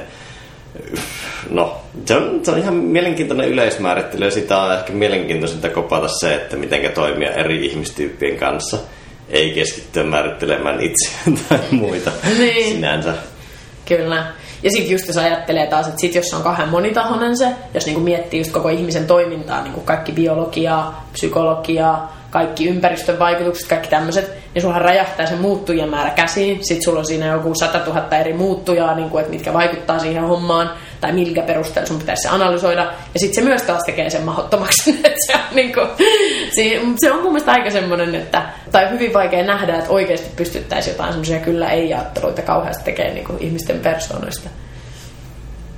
Mutta se on. Onneksi ihmiset ovat niin mielenkiintoisia ja monimutkaisia. Kyllä, ei tule tylsää, kun tapaa ihmisiä eikä istu vaan kotona. Se on totta. Sitten itsensä kehittämisen teemasta, niin onko sulla mitään päivittäisiä rutiineja? On. Joskus mulla oli ehkä jo tää liittyy vähän siihen Enneagrammi-testiin, mistä mä sain sen järjestelijän, että mä oon tavallaan ollut aina semmoinen aika järjestelmällinen, mutta ehkä mulla oli joskus jossain lukiossa semmoinen niinku ajatus, että mä taistelen, tai opiskeluaikana, ei ehkä niinkään lukiossa, opiskeluaikana, mä taistelen kaikkia rutiineja vastaan. Mulla ei ole mitään rutiineja, niin mä oon vapaa rutiineista, ja se on vapautta, kun ei ole rutiineja. Mutta sitten vaan tässä niin tajus tavallaan sitten ehkä vähän sen järjestelmällisyys oman puolen ymmärtämisen kautta, ja myös ihan niin elämän kautta, että elämässä pääsee helpommalla itse asiassa tekemään niitä rutiineja.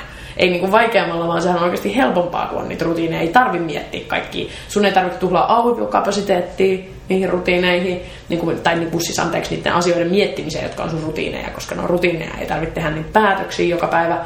Ja sitten myös just, jos on joku tavoite. Niin jos sulla on joku rutiini, joka vie kohti sitä tavoitetta, niin sehän on niin todella kätevää. Mutta mitä ne mun rutiinit on? Mun rutiinit on...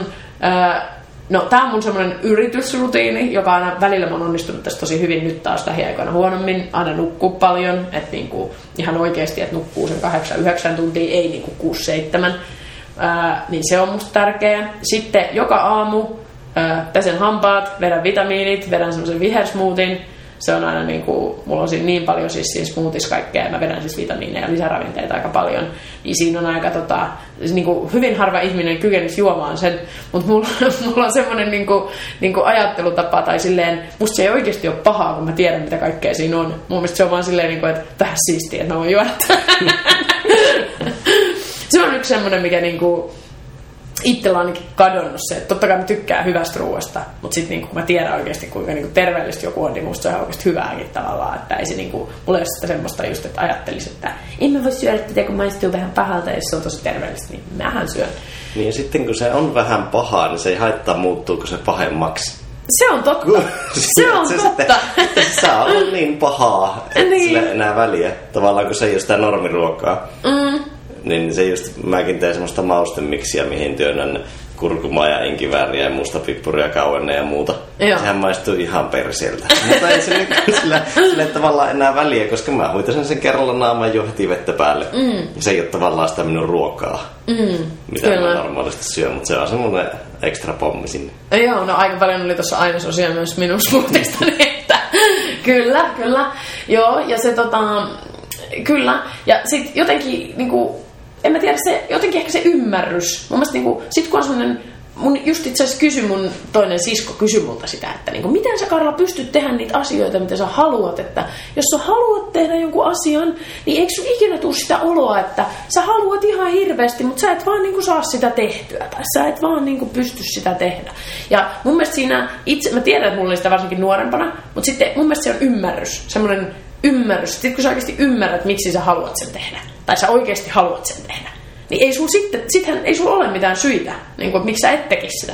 Tavallaan mun mielestä jotenkin tuohon terveelliseen ruokaankin sopii se, että sit kun sä ihan täysin ymmärrät, että mä haluan syödä tätä ruokaa tämän syyn takia, ja tää on musta oikeasti ihan moni terveellinen ruokahan on oikeasti tosi hyvääkin, niin ei mulla ole tavallaan ongelmaa syödä sitä ruokaa. Et ehkä joku semmoinen, monella ihmisellä on vähän kuitenkin, että ei ole ehkä ihan sitä ymmärrystä tai oikeat halua siihen, mitä haluaisi tehdä. Niin se vaikuttaa. No sit mitä muita rutiineja mulla on?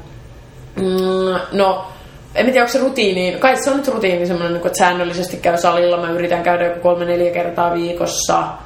Sitten... Sulla oli harrastuksena leivonvetolista. Joo, jossain. Kyllä. Se on monessa paikassa. Nyt yleensä mä aina kehuskelen sillä, että joo, 10 leukaa menee. Nyt täytyy sanoa, että valitettavasti... Ei mene ihan 10, mutta jouluna taas 10. Mitäköhän muita olisi semmosia tosi tärkeitä rutiineja? No, tossa on melkein ne. Onko sellaisia mitään uusia, mitä olet ottanut vastikään käyttöön? Mikäköhän olisi uusi? No se vihersmoothie-homma ei ole kauhean vanha, tai siis on se sinänsä vanha, että on sitä nyt tapahtunut sanotaan 3-4 vuotta, mutta ei sen kauempaa. Mikäköhän olisi sellainen tosi uusi? No se nukkuminen on ainakin mun tämmönen kestotavoite. Että mä kyllä jotenkin mä tykkään just, jos löytää jotain kivaa lukemista tai niinku ihan usein mulla on kyllä vaan sekin, että on niin paljon, niinku, on niin paljon kaikkea kivaa tekemistä ja tolleen, että vaikka on hyvä myös sanoa ei, niin sit mä kyllä liian usein typistän siitä unesta, että se on sellainen kehityskohde. Ei nyt tule mieleen mitään sellaista kauhean uutta. No, tähän salihommaan liittyen, niin yhdessä vaiheessa mä tein tosi paljon voimatreeniä, sitten mä huomasin, että no pitää tehdä vähän jotain muutakin, niin nyt mä oon sitten niin kuin pari kertaa käynyt juokseen ja käytän cross-traineria ja sitten käynyt jossain ryhmäliikunnoissa ja tällaista. Niin bodycombattihan on ihan hauskaa, että siinä niin kuin aina sitä, niin kuin se ohjaajana heittää jotain semmoisia, että nyt lyö sitä päähän, veri roiskuu, hyvä, päämurskaksi, polvi, naamaan. Niin se on ihan semmoista niin kuin randomia, se on hauskaa vähän tämmöistä erilaista. Mutta et ole varmasti ainut niin kun ihminen, kellä on paljon drivea ja kunnianhimoa ja kellä on niin vaikeuttaa pitää se nukkuminen silleen kursissa. Se vaatii jo vähän melkein niin kuin tietyllä tapaa työtä myös rauhoittaa itsensä. Kyllä. Että saa nukuttua ja tavallaan se ei ole tavallaan pelkkä itsekurin juttu, vaan vaatii silleen aika paljon rutiinia kautta tatsia siihen, että tekee sitä työtä vähän jo pitempään illan aikana, että se ei ole semmoinen yksi naps. Se toi on muuten totta. Toi on mulla vaihdellut tosi paljon myös elämäntilanteesta niin kuin riippuen, että mulla oli niin kuin tossa sanotaan ennen kuin mä niin kuin vaihoin vähän työkuvioita vuoden alussa, niin jotenkin ehkä siinä vaiheessa mulla oli se, että mä olin tavallaan niin tottunut niihin mun työkuvioihin ja sellaiseen, että mulla ei ollut sitä vaikeutta just niin kuin rauhoittaa itteensä. Mutta sitten nyt kun on ollut kaikkea kivaa uutta jännää paljon niin kuin uusiin teknisempiin hommiin liittyen Sievolla ja muuta tällaista, niin sitten on ehkä se enemmän, kun on tavallaan päivällä oppinut paljon kaikkea ja sitten on ollut jotain uutta ja tämmöistä, niin sitten niinku pitäisi oikeasti just silleen 2-3 tuntia ennen niinku nukkumista ja rauhoittua ja tolleen. Niin kyllä se niinku uusi opeteltava asia. No onko sulla mitään semmoisia pidemmän ajan checkpointteja tai vastaavia, millä tarkastelet omaa tekemistä taaksepäin? Miten meni? No, kun kysyt kysymyksen, niin sitten mietityttää, että varmaan pitäisi olla, mutta ei mulla kyllä hirveästi tällä hetkellä ole. Mulla oli ehkä se semmoinen niinku, pitkän ajan haave oli kirjan kirjoittaminen, ja sitten kun mä tuossa pari vuotta sitten sain sen ulos, niin se oli niin iso, siis mä tein siihen niin paljon töitä ja panostin siihen markkinointiin ja kirjoittamiseen ja kaikkeen niin paljon, ja se oli tavallaan semmoinen iso semmoinen tavoite.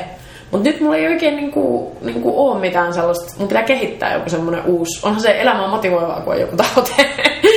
Asunnon osto oli tossa vähän aikaa sitten, ostin kämpän, se on kyllä valmis vasta 2020, niin pitää vähän vielä odotella. Mut se oli yksi, mutta ei mulla nyt taas niinku, mulla ei nyt silleen, ei ole niinku, mutta pitäisi olla kyllä. Ja sit mitä mä tavallaan tein sitä semmoista niinku suunnittelua ja semmoista checkpoint-hommaa, niin mä tein se vähän niinku silleen, että mulla aina välillä vaan tulee semmoinen olo, että istuppas Karla alas ja kirjoita sun seuraavan vuoden tavoitteet. Ja sit mä kirjoitan ne ja sit mä voin vaikka hukkaa sen paperin ihan sama, mutta niinku, se vaan tavallaan tekee hyvää, että välillä silleen istuu alas ja miettii niitä tavoitteita ja kirjoittaa niitä ylös. Ja sitten myös, jos mä vaikka luen vaikka ihan vaikka Facebookiin selaan tai jotain tai YouTubeen selaan ja sit mä löydän sieltä jonkun videon, että this is how you plan your perfect year. Sit mä oon silleen, okay, now I will plan my perfect year. Mut mulla ei oo tohon mitään semmoista kauhean järjestelmällistä, niinku, että aina välillä mä vaan oon silleen, että no niin, mitkäs mun tavoitteet nyt on, jos mä mietin niitä, mutta ei ole silleen mitään semmoista. Joo, monestihan toisaalta se kaikille semmoiset isot tavoitteet kautta visiot ei välttämättä niin hyvin toimi, muuta kuin motivaatiojuttuna. Ja sitten se usein se tavoitteiden tekemisen prosessi on tärkeämpi kuin ne itse tavoitteet jopa, koska ne on semmoisia kirkastavia juttuja. Voihan se olla tavallaan siinä tavoitteen tekemisen prosessissa huomaa, että tämä rutiini on hyvä, että tämä on, niin kuin tykkään tästä elämästä, että tässä ei tarvitse olla mitään uutta isoa projektia, että se päivittäinen tekeminenkin voi viedä kohti niitä tavoitteita ilman, että on mitään erillistä. Ja se on kyllä, tuossa tuli mieleen, että siis se on muuttunut hirveästi, minkälaisia ne mun tavoitteet on. Et aiemmin ne mun tavoitteet saattoi olla just jotain semmoisia, että kirjoita maailman paras kirjaa, löydä maailman paras poikaystävä. Niinku hommaa maailman paras kämppää, osta maailman kaunein mekko. Mut niinku tavallaan nykyään nämä tavoitteet on vähän semmosia muista syödä, muista nukkua. Niinku, ei niitten tarvi olla mitään, niinku, ei mua enää kiinnosta niinku, saavuttaa sinänsä on hirveästi mitään. Niinku. Ne on vaan semmosia, niinku, että elää tätä hauskaa elämää, että se on niinku, ehkä enemmän se. minkälaisia ne nyt on. Ehkä nyt vähän kunnianhimoisempia voi joskus olla kuin, että muista syödä ja nukkuu, mutta niin kuin, ei paljon, ei tarvitse olla välttämättä silleen mitään kauhean isoja. Ja muistan, kun ekassa podcastissa, tässä mitä näitä uudempia on tehnyt, niin Halventojen Jaakon kanssa tuli just puhetta siitä, että olisipa mielenkiintoista, jos olisi asettanut vaikka joka vuosi 15-vuotiaasta lähtien tavoitteita, nyt kun saisi lukea niitä, koska junnunaan sitä mietti niin absoluuttisesti tavallaan kaikkia, vaikka jotain uraa, koulujuttuja tai muita, niin ne oli tavallaan niin striktejä ne tavoitteet, ja nyt ne on aika pehmeitä ja arvopohjaisia, silloin ne oli semmoisia tosi suoraviivaisia. Ja sitten jotenkin myös se, että ei pidä ajatella sitä, että siinä niinku tavallaan, jos just vaikka on vaikka tavoite ollut, että musta on, mä oon paras jalkapallopelaaja, tai mä oon paras laulaja, tai mä oon paras ohjelmoija, tai mä oon isoin podcast. Niin niinku, sitten ei tavallaan mun mielestä, mä en näe sitä niin, että sitten tavallaan elämä tuli ja hän joutui tinkimään tavoitteistaan. Et mä en näe, että se on niinku silleen, vaan enemmänkin niin, että sitten ihan oikeasti myös just se ymmärrys siitä, että mitä nyt ihan oikeasti haluaa. Haluus mä oikeasti olla, kun maailman suosituin jalkapallon pelaaja, tai haluus nyt ihan oikeasti, että mun podcasti on maailman suosituin. Niin sitten tavallaan niinku, se myös se ymmärrys just tuo sen, että ehkä ne semmoista tuo pehmeämmät jutut tai kun muut jutut onkin oikeasti niitä tärkeämpiä. Niin, ja se ehkä, jos niiltä sykähtelijöiltä puuttuu se ymmärrys siitä, ja ehkä myös se itsetuntemus, että mitä oikeasti haluaa. Että on tavallaan hirmu helppo luoda tässä nykyajassa semmoisia pinnallisia tavoitteita ja tarttua johonkin, tuo siisti juttu, ja nyt minä pistän itseni maailman parhaaseen kuntoon, tai tavallaan ne on semmoisia tosi jyrkkiä, mutta sitten niin kuin ihania se tavallaan tavoiteasetannan prosessin osaamattomuus, ja sitten ehkä sekin niin kuin tatsi siihen, että kuinka tärkeä se tavoite lopulta oli, niin se puuttuu monilta, koska kyllähän se tulisi sitten sen työn ja kiinnostuksen kautta lopulta. Vaikka sä tavallaan olisit tosi taitamaton kaikissa taidoissa, mitenkä sinne päästään. Että jos sä oot vaan helvetin tarmokas 10 vuotta, niin kyllä sä aika pitkälle pääset tavalla tai toisella. Joo, hyvä noin mitä listasit, että mitä siinä tavallaan puuttuu. Ja sitten yksi just mikä puuttuu on just se käsitys siitä, mitä se oikeasti vaatisi. Että se ei vaadi sitä, että jos sä haluat olla maailman paras maratonjuoksija, niin se ei vaadi sitä, että sä käyt kerran viikossa lenkillä. Se vaatii aika paljon jotain muuta. Sen verran sitten ymmärtää, mitä se tavoite oikeasti vaatisi. Ja tuo ehkä jossain vaikka ammattiurheilussa ihmiset hahmottaa tosi hyvin se, mitä se vaatii, koska siitä puhutaan niin paljon. Mutta monissa muissa asioissa ne ei hahmota välttämättä. Että jos sä haluat vaikka olla Suomen paras stand-up-komikko, että mitä se vaatii, niin sitä ei välttämättä niin hahmota muilla aloilla tai muissa skenaarioissa. Joo, toi on hyvä esimerkki. Siis jos nyt ihan konkreettisesti just mietitään, että mitä se vaatii, että sä oot niin kuin Suomen paras stand-up-koomikko, niin tavallaan just se illuusio voi olla se, että okei, kerran kuukaudessa sä menet 5 minuutiksi heittää läppää. Se on se, mitä se vaatii, niin kuin illuusio. Mutta sitten just se oikea on se, että sä joudut ihan sikana tehdä kaikkea sun omaa somemarkkinointia, kaiken maailman edustuskuvia ottaa, niin kuin päivittää sun fasea, kaikkea kommentoida kaiken maailman komediablogeja ja tutustua kaiken maailman komediaklubien kaikkia mahdolliseen pitäjiin ja muihin koomikoihin. Sitten sun pitää harjoitella sikana sitä esiintymistä, sun pitää koko ajan kirjoittaa sitä materiaalia. Sitten sun pitää tehdä hirveästi todella surkeita keikkoja jossain huoltoasemalla, missä on joku yksikänninen tyyppi sua katsomassa, sekä ei naura. Niin sitten sun pitää olla sieltä, että sä järjestäjät niin kuin voi olla järkännyt ne keikat ihan niin kuin surkeasti, ja siellä ei niin kuin ole mitkään puitteet kunnossa, ja niin kuin rengas puhkee joka toinen kerta, kun sä ajat keikalle, ja niin kuin, siinä on niin paljon sellaista, mitä ihmiset ei niin kuin tajuu. Tai sitten myös sekin on ärsyttävää niin kuin aina tiettyyn pisteeseen asti, että jos tunnetaan yhdestä ainoasta asiasta, ja sitten aina kun ihmiset näkee sut, niin sitten kaikki on silleen koomikko. Eihän sekään ole kivaa välttämättä, että siinä kyllä niin kuin on niin paljon semmoista, mitä ihminen ei just näe päälle päin. Niin, ehkä semmoista ei ymmärretä niin kuin ammattimaisuutta. Että käytännössä ihan sama mikä asia, vaikka taide, että mikä tavallaan työ tai prosessi tai kokemuspohja on siinä taustalla jossain yhdessä taideteoksessa, joka saattaa olla vaikka semmoinen outo pläjäys. Sitten tavallaan sen ylipäätänsä niin kuin ammattimaisuuden ja ammattimaisen tekemisen hahmottaminen ihmisiltä vähän puuttuu. Ja tietenkin urheilussa on tosi selkeä, koska suomalaisille on opetettu tavallaan tietty semmoinen sisujuttu ja muu. Ja semmoinen Paavo nyt Nurmi on juossut 4-vuotiaasta asti. Mutta sitten sitä ei hahmoteta muilla kentillä. Ja ehdottomasti hyvä mun mielestä havainto, että just niinku urheilussa ihmiset näkee sen paremmin. Mutta sitten siinäkin tuntuu, että just niinku helposti sit ajattelee just sen, että mitä siihen tarvitaan, on se juokseminen. Ja sitten mitä kaikkea muuta se urheilija pitää tehdä, niin ihan valtavasti kaikkea. Mutta ehdottomasti se niinku paremmin varmasti hahmotetaan kuin hyvin moni muu asia. No onko sulla ollut ihmissuhdetaitojen saralla jotain, niin kuin mikä on tavallaan ollut sun itsensä kehittämisen kohde? Tai onko tällä hetkellä? Niin, no niitähän on just aina ollut paljon. Yhdessä vaiheessa mulla oli se, niin kuin just jos miettii näitä tämmöisiä lähiaikojen tai lähivuosien, niin yhdessä vaiheessa mulla oli se, että mulla oli niin kuin sellainen paha tapa, että kun mä esiinnyin, niin sitten kun mä niin kuin sanoin jonkun semmoisen lopetuslauseen, sekin on muuten hauska taito, että opettelee sanoa sen lopetuslauseen silleen, että ihmiset tietää, että tähän se loppuu ja antaa aplodit, niin sekin on niin kuin hyvä sellainen taito. Mutta sitten kun mä sanoin sen mun lopetuslauseen ja sitten siinä jotain nyökkäsin tai mitä nyt niin kuin kiitinkään yleisöä, ja sain ne uploadit, niin siinä mulla on sellainen paha tapa, että mä hävisin sieltä lavalta kesken jo niiden uploadeja. Mutta siinähän pitää tietenkin koostaa pysyä siinä lavalla ja ottaa ne uploadit ja niinku vaikka uudet uploadit, tai jos se on oikein hyvin mennyt tai jotain. Niin se oli yksi semmoinen, mutta sitten mä mietin tälleen, mitä kaikkea on niinku ihmissuhdetaitojen saralla. No siis myynti on semmoinen niinku myyntiähän mä oon aina tehnyt, kun mä oon niin kun ihmissuhdetaitoja kouluttanut oman firman kautta tai työntekijänähän, niin siinähän saa aina myyt sitä omaa osaamista. Et myynti on semmoinen, että mä oon aina tehnyt jonkun verran, mutta ehkä myynnissä niin tämmöiset isommat kuviot kiinnostaa. Että miten sä ihan oikeasti niin myyt jollekin vaikka niin monella miljoonalla jotain, niin sun pitää niin olla aika hyvä sekä tietenkin siinä sen tuotteen pitää olla hyvä, mutta sun pitää myös olla niin aika hyvä ihmissuhdetaidoissa, että se myynti sujuu.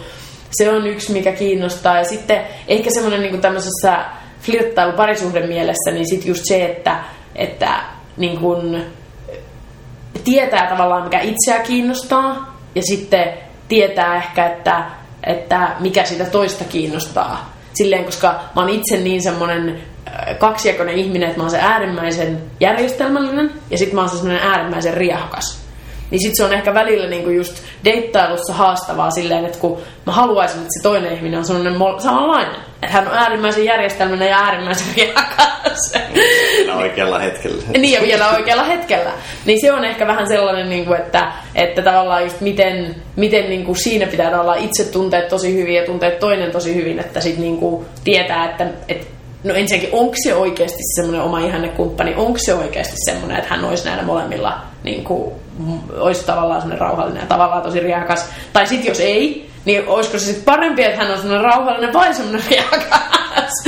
Tai niin kuin, ehkä se semmoinen, niin kuin, vai pitäisikö olla sitten puolivälistä, sitten mä kyllä tylsistyn kuoliaaksi, mutta ehkä se on mun kotoa. En mä tiedä.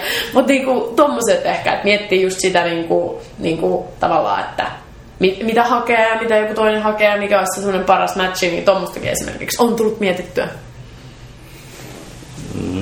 Henkilöbrändi. Niin, tuossa just tuli esille, että oot nykyään niin tässä päivätöissä, mutta tuossa kun teit kuitenkin päätyöksi ammatiksi ihmissuhdetaitovalmennusta, niin millaisen takana oli rakentaa se henkilöbrändi? Joo, hauska kysymys ja se on todellakin ihana huomata, että jotain on rakennettu, että niinku oikeasti just moni tuntee ennalta Jäämurtajat tai Karla Nieminen niinku soittaa jotain kelloa päässä ja se mulla edelleenkin tulee just aika mukavasti luentopyyntöjä ja se on tosi siistiä, että onhan se ihan täysin eri asia mennä kertomaan ihmisille niin, että ne niinku innolla odottaa verrattuna, että ne on silleen, kukas random tää nyt on, kuka tänne tulee jotain kertomaan ja sit maksetaankin hyvin eri lailla, se on hyvä, mutta se siis siinä on kova työ ja siinä niinku alku on tosi haastava, koska alussa pitää itse nostaa itsensä. Se, niinku nykyään, jos mä tavallaan rakennan sitä mun henkilöbrändiä, niin sehän menee niin, että joku muu esittelee, että nyt, tai niin kuin esimerkiksi vaikka tämä podcasti, sinä esittelet siinä, että no niin, tänään meillä on vieraana ihmissuhdetaitokouluttaja Karla Nieminen, ja sit mä voin niin kuin jakaa sitä mun somessa, ja mä voin olla silleen, että hei, katsokaa, olin täällä taas vieraana ja tälleen. Niin sehän on aika helppoa niin kuin henkilöbrändin rakentamista, mutta sitten se siinä alussa se on kaikista vaikeinta, koska siinä kukaan ei pysy sua minnekään. Sä et niin kuin, sulle ei itse, niin kuin, sulle ei mitään asemaa, kukaan ei tiedä, mitä sä teet, sun pitää vaan itse niin kuin julistaa, että minä olen hyvä tässä, ja minä olen tämmöinen asiantuntija tässä, tai tunteeko minut kannattaa tämän vuoksi tuntea, niin se alkuhan on sitä haastavinta, että siinä niinku tavallaan ei ole vetoapua. Ja sittenhän just se on ihan ihmisbiologian juttu, että ihmiset uusia juttuja aina epäilee. Että totta kai sitten niin kuin tässä vaiheessa, nyt kun mulla on kirja ja mä oon tehnyt tätä 8 vuotta ja mä oon pitänyt 100 kursseja ja kouluttanut 1,000 ihmisiä ja musta on kaikki lehdet kirjoittanut juttuja ja kaikkea muuta, niin tässä vaiheessa 90% mun tutuista on sitä mieltä, että on se siistiä, Karla, kun sulla on noin jäänmurtajat ja tiedätkö, tosi hyvä toi sun juttu ja tosi kiva tuntea sut ja tälleen. Mutta siinä vaiheessa, kun mä aloitin sen, niin se on varmaan 1% ihmisistä, jota niin kuin olisi jollain lailla kiinnostaa. Kaikki muut on silleen, mitä hemmen oloa puuhastelua tai jotain. Onhan se niin kuin ihan täysin eri rakentaa sitä tavallaan siinä alussa. Ja mitä mä oon siis konkreettisesti tehnyt, niin pitää ihan miettiä semmoisia juttuja just, että niinku, ihan joku pukeutuminen, semmoinen niinku kuvat pitää olla hyviä nykyaikana netissä, pitää olla semmoista iskevää tekstiä, mitä ihmiset haluaa jakaa, haluaa lukea, niinku, semmoista nopeata. No videohan nyt, niinku, silloin kun mä aloitin, niin video oli aika pieni juttu, mutta nykyäänhän video on iso juttu. Ja sitten siis ihan rahaa kannattaa laittaa niinku just somemarkkinointiin, Facebook-markkinointiin. Mä oon laittanut varmaan, niinku, voi olla jo 10,000 euroja, että aika paljon. Että se kannattaa, niinku, siihen pitää panostaa, se ei tule vahingossa. Sehän on se suomalaisten semmoinen pahin juttu, että niinku, mikä tahansa markkinointi, niin aina ollaan silleen, että kun on hyvä tuote, hyvää asiaa, siitä se lähtee lentoon. Eikä lähde. Että kyllä siihen aika paljon muutakin tarvii, että sitten se on tietenkin jollain hyvä tuuri, että tulee joku semmoinen niinku yksi juttu, joka lähtee niinku leviämään. Mutta sitten se jää tähdenlennoksi, jos se on se yksi juttu. Onko mitään, mitä tekisit toisin? Mitään tekisin toisin? No, laittaisin aluksi enemmän rahaa, ottaisin aluksi niinku jonkun yrityslainan tai jonkun sellaisen, mutta siinä on vähän se ongelma, että toisaalta niinku, sen takia mä oon nyt niin hyvä niissä asioissa, missä mä oon hyvä liittyen yrittäjyyteen, koska mulla ei ollut aluksi sitä lainaa, koska silloin kun ei ollut aluksi sitä rahaa niin paljon, niin joutuu oikeasti niinku, miettimään mitä tekee. Niin, ja joutui niinku käyttämään ne rahat ja rahat fiksusti. Niin toisaalta hyvä, että mulla ei ollut siinä alussa niinku paljon rahaa, vaikka markkinointiin käytettävissä, kun mä opiskelijana perustin firmaa ja muuta. Mutta toisaalta taas, jos ihan oikeasti niinku olisi halunnut tehdä, tai niinku totta kai mä halusin tehdä asioita heti täysillä. Jos niinku oikeasti olisi halunnut sillä tavallaan käyttää sen niinku potentiaalia ja niinku oikeasti laittaa ne pyörät vähän nopeammin pyörimään, niin sitten kyllä olisi pitänyt enemmän rahaa, jos laittaa siihen markkinointiin ja panostaa siihen enemmän heti alusta. Ja sitten yksi tämmöinen tosi pieni juttu. Mä olisin tasoittanut mun latvat hiuksissa useammin. Se on kauhea katsoa jotain, tiedätkö, vanhoja semmosia edustuskuvia. Siis mä oon kyllä panostanut niihin, että niinku, kyllä mä oon panostanut silleen, että mun mielestä se on tärkeää, että pitää olla niinku edustavat kuvat ja pitää olla niinku pätevän näköinen ja semmoinen, niinku, mä en ole ikinä laittanut paljon rahaa mihinkään niinku meikkeihin tai vaatteisiin, mutta jonkun verran. Että tavallaan pitää, niinku, ei tarvitse olla mitään brändikamaa, mutta silleen, niinku, että sun pitää näyttää siltä, että sä edes yrität niinku, näyttää hyvältä, jos sä otat jotain edustuskuvia tai tällaisia. Niin mä oon kyllä niinku panostanut niihin ja just käynyt ihan ammattikuvaajilla ja tommosta. Ja just on ollut jotain niinku radiojuttuja, telkkarijuttuja, lehtijuttuja, tommosia pikkujuttuja. Mutta niinku, ja siis esimerkiksi hampaat kannattaa kaikkia valkaista, jos just yksikään kuva otetaan mihinkään, niin valkaisen vähän hampaita, se niin näyttää heti niin paljon paremmalta. Mutta yksi asia, minkä mä oon feilannut aiemmin, oli se hiusten tasoitus.